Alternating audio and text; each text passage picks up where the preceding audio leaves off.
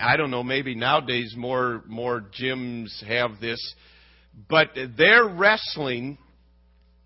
They had the mat right in the middle of the gym, but then they, they had this spotlight that lowered down, and the only area of the gym that was lit up was the round circle of the wrestling mat. And and the first time you were there, it was kind of, um, if you weren't prepared, and even if you were, it was somewhat intimidating. It and you think, why would that? Well, it was just different. It was, um, it was part of Clarion um, mystique, so to speak. And they were really, um, they really worked everything. So the coach would prepare us, and he'd say, "And this is how the introductions are going to be, and and you know, don't worry about all this extracurricular stuff. Just go out and do your job."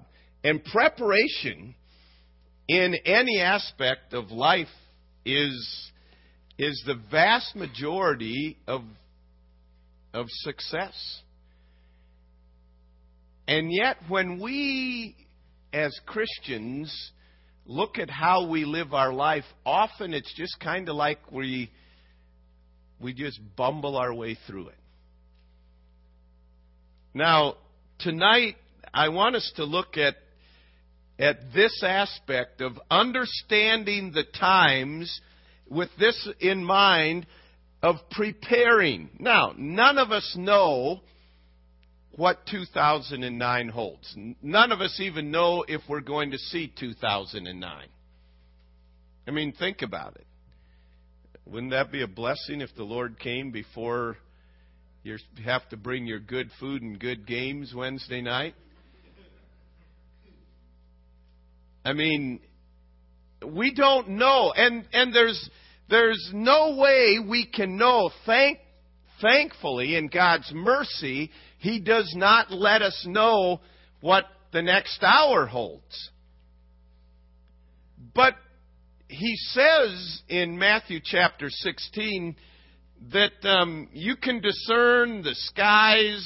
You can discern the weather patterns. You've got Doppler, mega Doppler, radar, and all these things. But he said, you, you're not able to discern the signs of the times. And he said, for that reason, you're not prepared.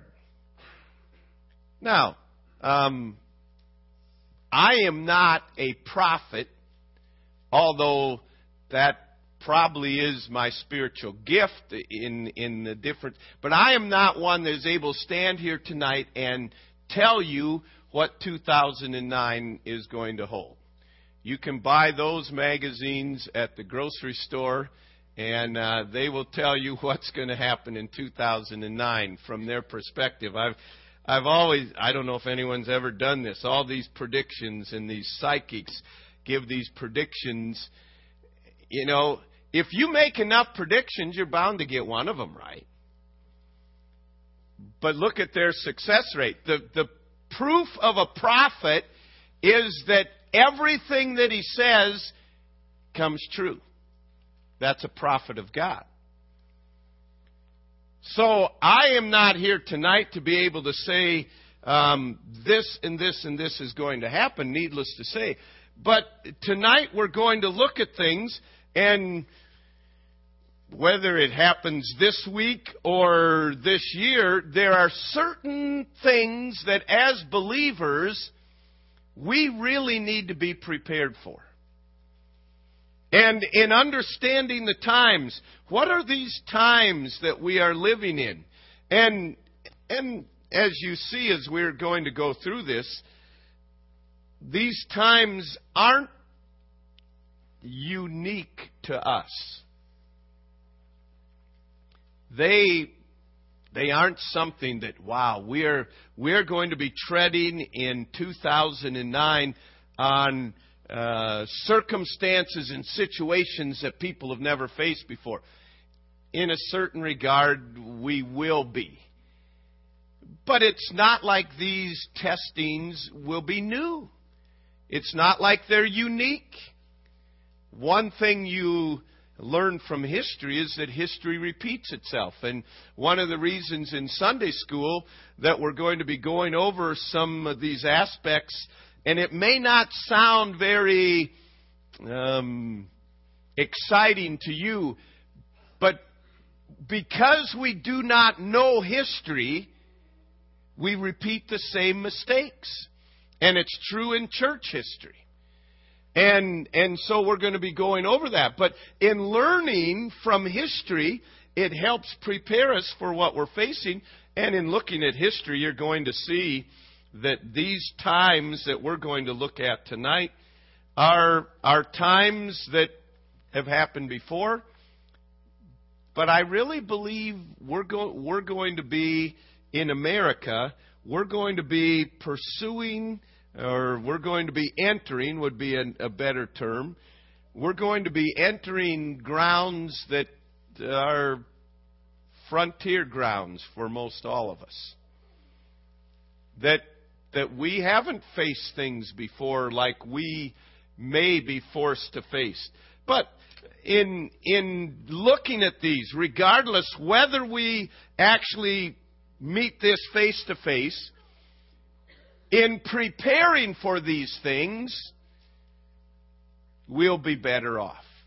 In understanding, and some of these we are in the midst of right now.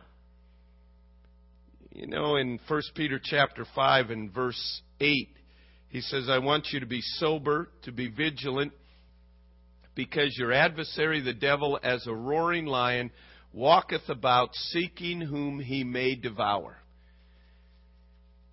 In understanding the times, we need to understand, and you've heard it over and over, but it's too easy for us to forget it. We need to understand that these are times of warfare. I mean, as a believer, and if you are committed, as we talked this morning, I am one that is committed to hunger and thirst after righteousness. As a growing believer, you are in the crosshairs of the warfare. Satan wants to take down a growing believer. And, and in understanding this aspect, warfare means someone's after you. It means there is opposition. You know, many times in the Christian life, we're surprised when opposition comes. It, it shouldn't surprise us. We should expect it. Where is opposition going to come today? How is the opposition going to come? From my own heart, from uh, my surroundings, from... And in understanding, there will be opposition. Every step for Christ is a contested step. And we need to understand that warfare means there's opposition. Warfare also means that there are casualties and fatalities. In every warfare, there are wounded, and there are those that that lose their life. Sometimes as Christians we say, I can't believe that happened to a Christian. Hey, it's warfare. And when we do not take the armor of a Christian, when we do not equip ourselves, We can we can be dangerously injured spiritually as well as physically, and and critically dang, and critically um, injured to the point of taking us. So warfare, because it's warfare. I mean, How many how many of you have been, not just in the military, how many of you have been in physical warfare? How many of you here tonight? In no one. No. You know, um, I get a little weary of these athletes that say, it, it is war out there. They don't have a clue what war is. And you know what? I don't have a clue what war is. And none of us here tonight have a clue what war is. And because of that, we're pretty ignorant when it comes to the spiritual warfare.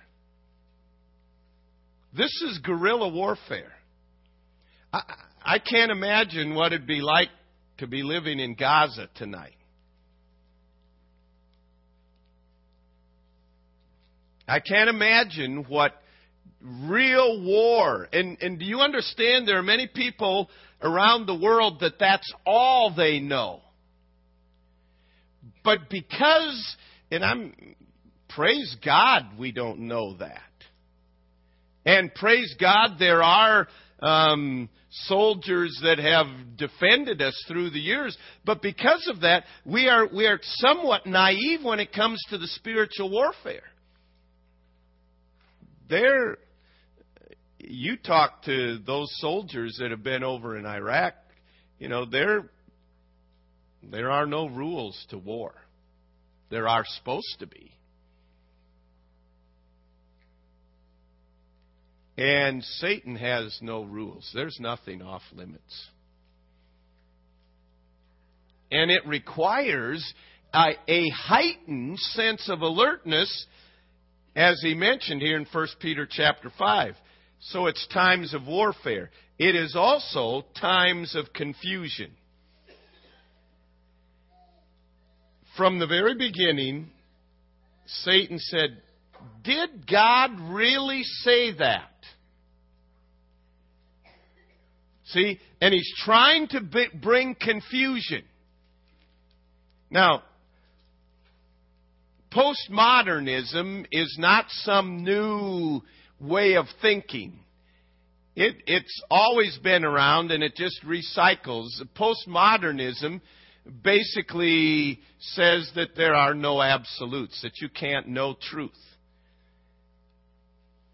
And so, every man does that which is right in his own eyes. Does that ring a bell with you from the book of Judges, chapter seventeen and verse twenty-five? Oh, if, if that's right for you, that's good for you, but this is what's right for me, and that's right for me. And that describes... Well, that leads to utter confusion. Truth, in and of itself, is exclusive. And if anyone even argues that, it is proof of the fact. If they say, no, it is not exclusive, they are saying something that is exclusive. We don't have time to go into that tonight, but do you un- if you don't understand what we're saying, see me and we'll get you some more materials on it. But, but we live in a day where we want to say that this is right and this is right. You cannot have two contradictory things both be right. If I take you out tonight and I say my car is black and Asa meets you and says, Dad says the car is black, but it's blue. You know, he's getting kind of old. And we both cannot be right. The car is either black or it is blue. Black or blue, okay? See how confusing it is? And yet we we live in a day where where truth, the the general consensus is that truth cannot be identified, and and whatever you determine truth to be, and and that has spread over into Christianity. Just before the service tonight, I saw a headline, and it said, um, Pastor Rick Warren does not condone gay marriages, but he does not oppose gay relationships.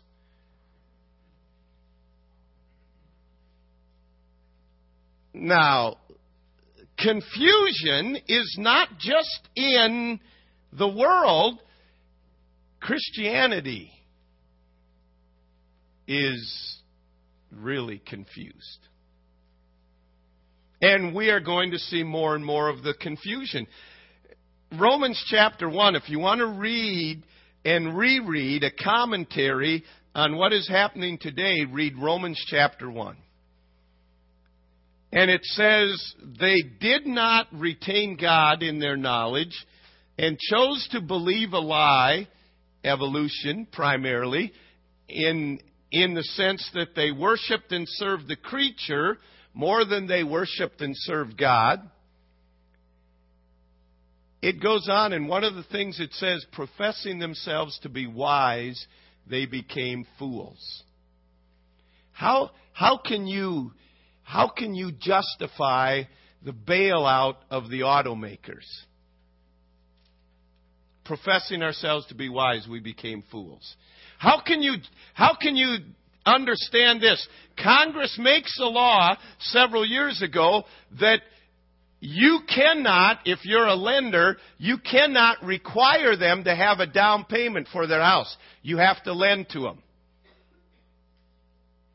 And then all these people that did not have money for down payment, lo and behold, they're not able even to make a payment. And so the mortgage companies are held holding the bag, and the Congress that made the law that said you cannot turn people away, everyone, see, this, we think we're getting socialized. We are so socialized it's beyond our comprehension. They made the law. You are you are not you are not um, fair in this. Everyone should have the right to own a home, even if they're irresponsible with their money, even if they don't work, even if they don't have enough money for a down payment. So you loan them the money, and then when that fails, then we all start pointing fingers, and then the government comes in and bails them out, and the government now owns the banks. I'm not saying they own all the banks, but I'm saying, is that going to work? Has it ever worked? No, it's never worked. Professing ourselves to be wise, we have become fools. And these are times of confusion. Times of confusion in, in Christianity, and nothing new. Back in Israel's days, he said to the to the priests and the prophets, he said, "Woe to you, you put no difference between holy and unholy." He said, "There's no difference. Holy and unholy, it's all the same to you."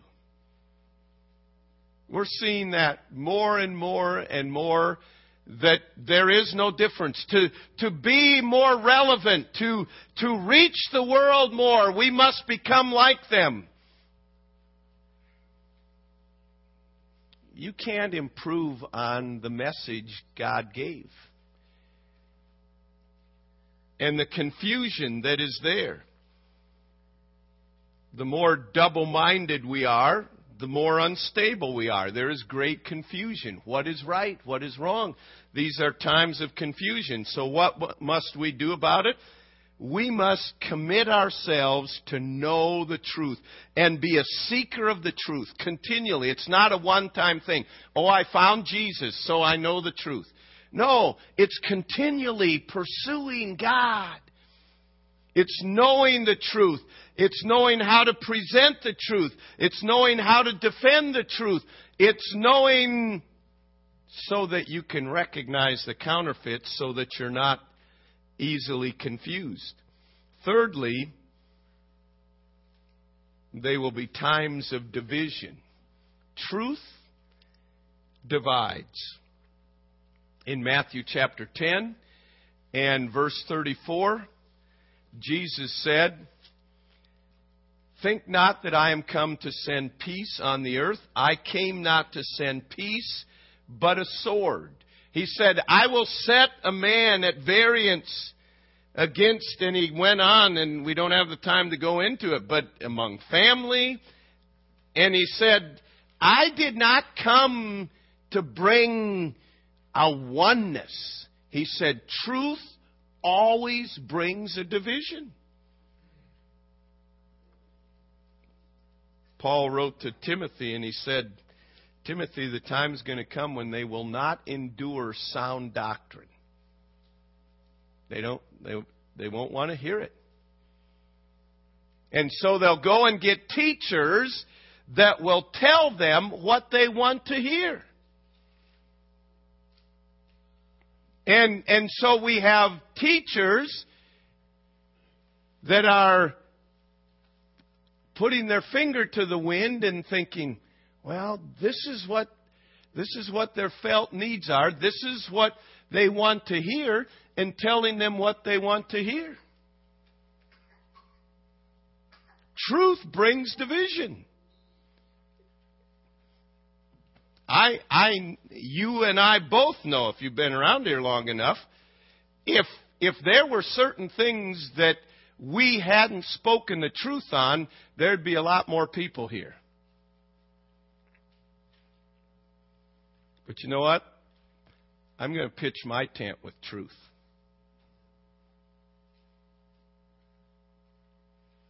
No, we can't we can't be offensive. Well, yeah, what I'm trying to say, truth offends. But we don't need to do it in an offensive manner. You know, it's not like we need to go around with the martyrs complex. It's not like we need to go around looking to chop people's heads off. But there, truth will offend.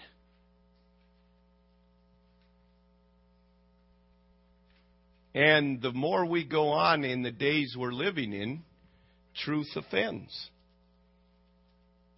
I mentioned um, Rick Warren.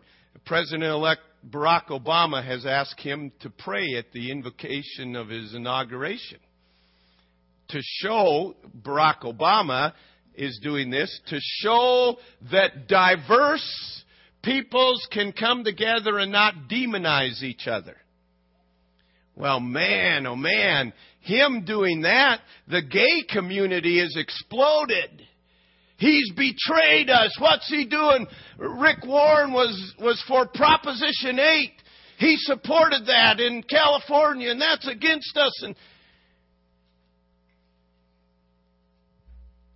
when you try to straddle the fence, you're going to get shot at on both sides. Truth is coming down on God's side. And this aspect of times of division, I believe times are coming when God is going to use this separating to separate those that profess Christ from those that possess Christ. And this aspect of division, not that we go looking to make division, but we must be committed to truth regardless of the cost.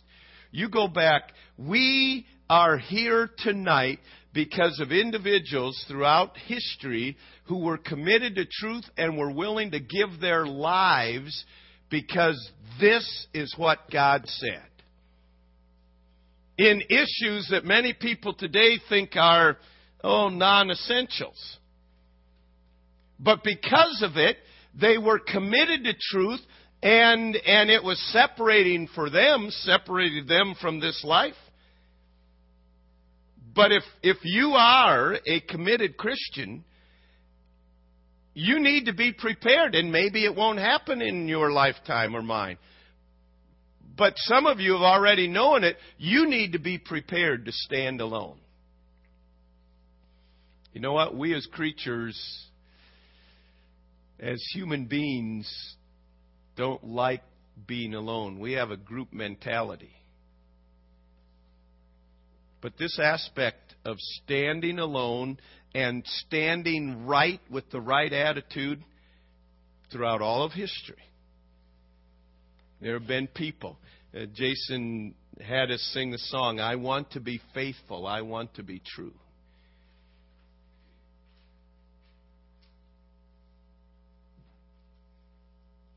You know, this aspect of truth there will be times, these will be times of division.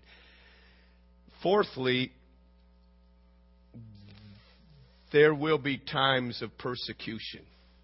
First Peter chapter four and verse twelve said, "Beloved brethren, think it not strange concerning the fiery trial which is to try you, as though some strange thing has happened unto you."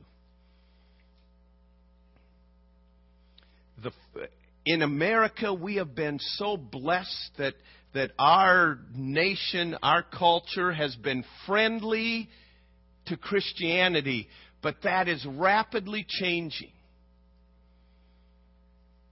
And as it changes, they see, they will see, and they do see us as standing in the way of, of uh, their programs being pushed forward.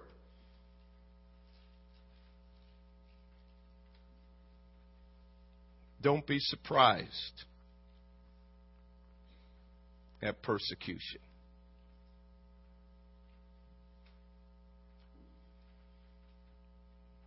To prepare. Well, how do you prepare?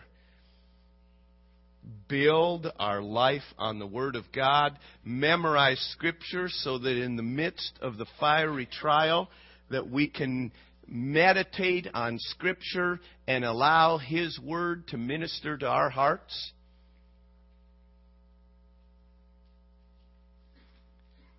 You know, this isn't This isn't good stuff.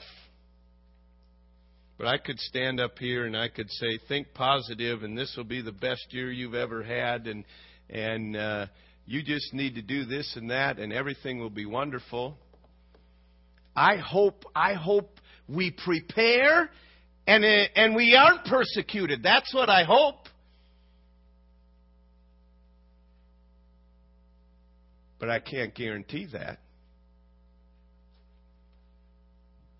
And I want to be faithful.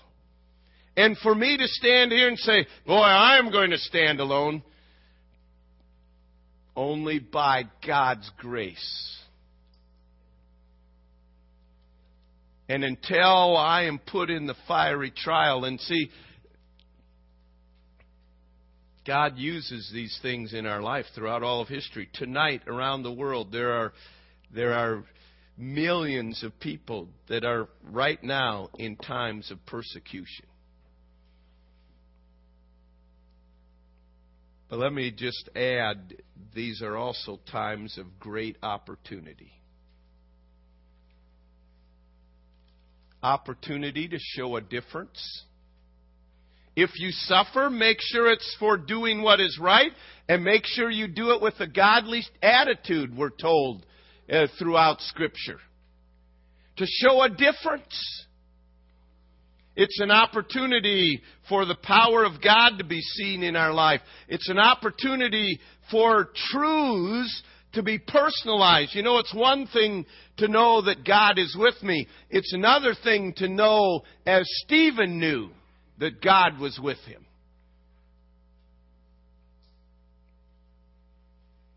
It's another thing to know the presence of God as Paul and Silas did in prison. To, to see the, the personalization of truths and to see the unwavering commitment. I know God is real. These are times of great opportunity as we learn great dependence upon God. I, as you well know, I am no economic genius. But you don't have to be an economic genius to understand. Um, I heard this a week ago. forty-three of the fifty states are spending more than they take in. forty-three out of fifty. Of course, we know federally we're in major mess.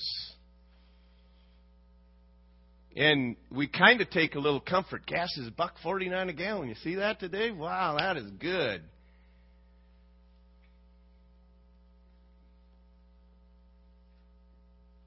I think things are going to start happening that as Americans, we have been the land of rich and plenty, and we haven't needed God. And God's just going to start taking away our dependence on all of this. And it's a great opportunity for us to cast ourselves wholly upon Him. A great opportunity for dependence. When all you have is God, and you find God is all you need, there is great joy in that. It is a time for great opportunity in many other ways, but let me just conclude with this. It is a time of great opportunity to show our love for God. God, I love you more than I love acceptance, more than I want to flee rejection, more than my life. More love to Thee, O Lord, more love to Thee. It's interesting to me. Jason didn't know what the message was on. I didn't know what the message was on until four o'clock this afternoon, okay? But you know what? To prepare for whatever comes, God, whatever comes, I want to show you I love you. I want to be faithful. I want to be true. It's a great opportunity to say, God, I love you more than I love my life, more than I love anything. And if it means rejection, if it means whatever it means, God, I love you. After all He's done for me, in saving me from the lake of fire, how could we not be faithful to Him?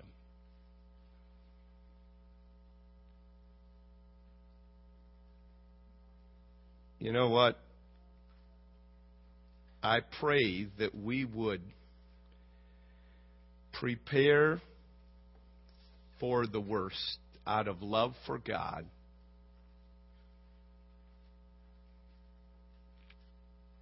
and then to say, I was prepared. And maybe you didn't need it in this specific instant, but just in life you are going to need it. Just in, if, if nothing major happens, just in life,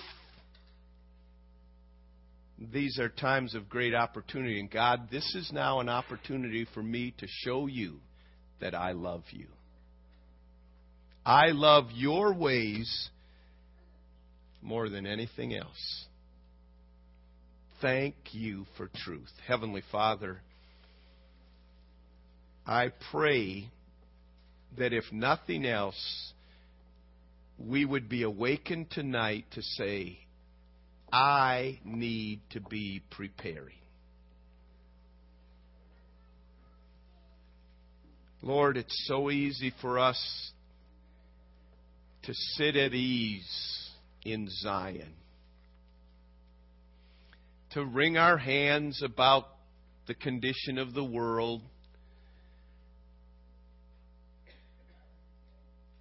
to cry out to God about our personal inconveniences.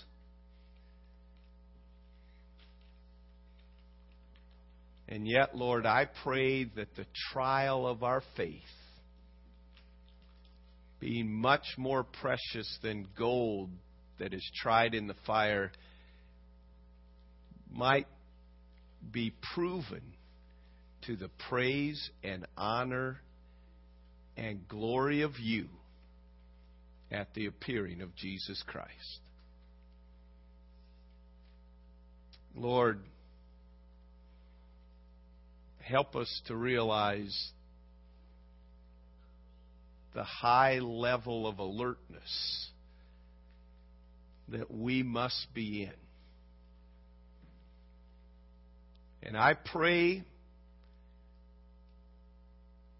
that those closest to fatalities or casualties tonight would be alerted and protected by your grace. And Lord, I pray that your Spirit would truly stir in us a hunger and thirst for you, that we love you more than anything else. For we pray in Jesus' name with thanksgiving. Amen. Let's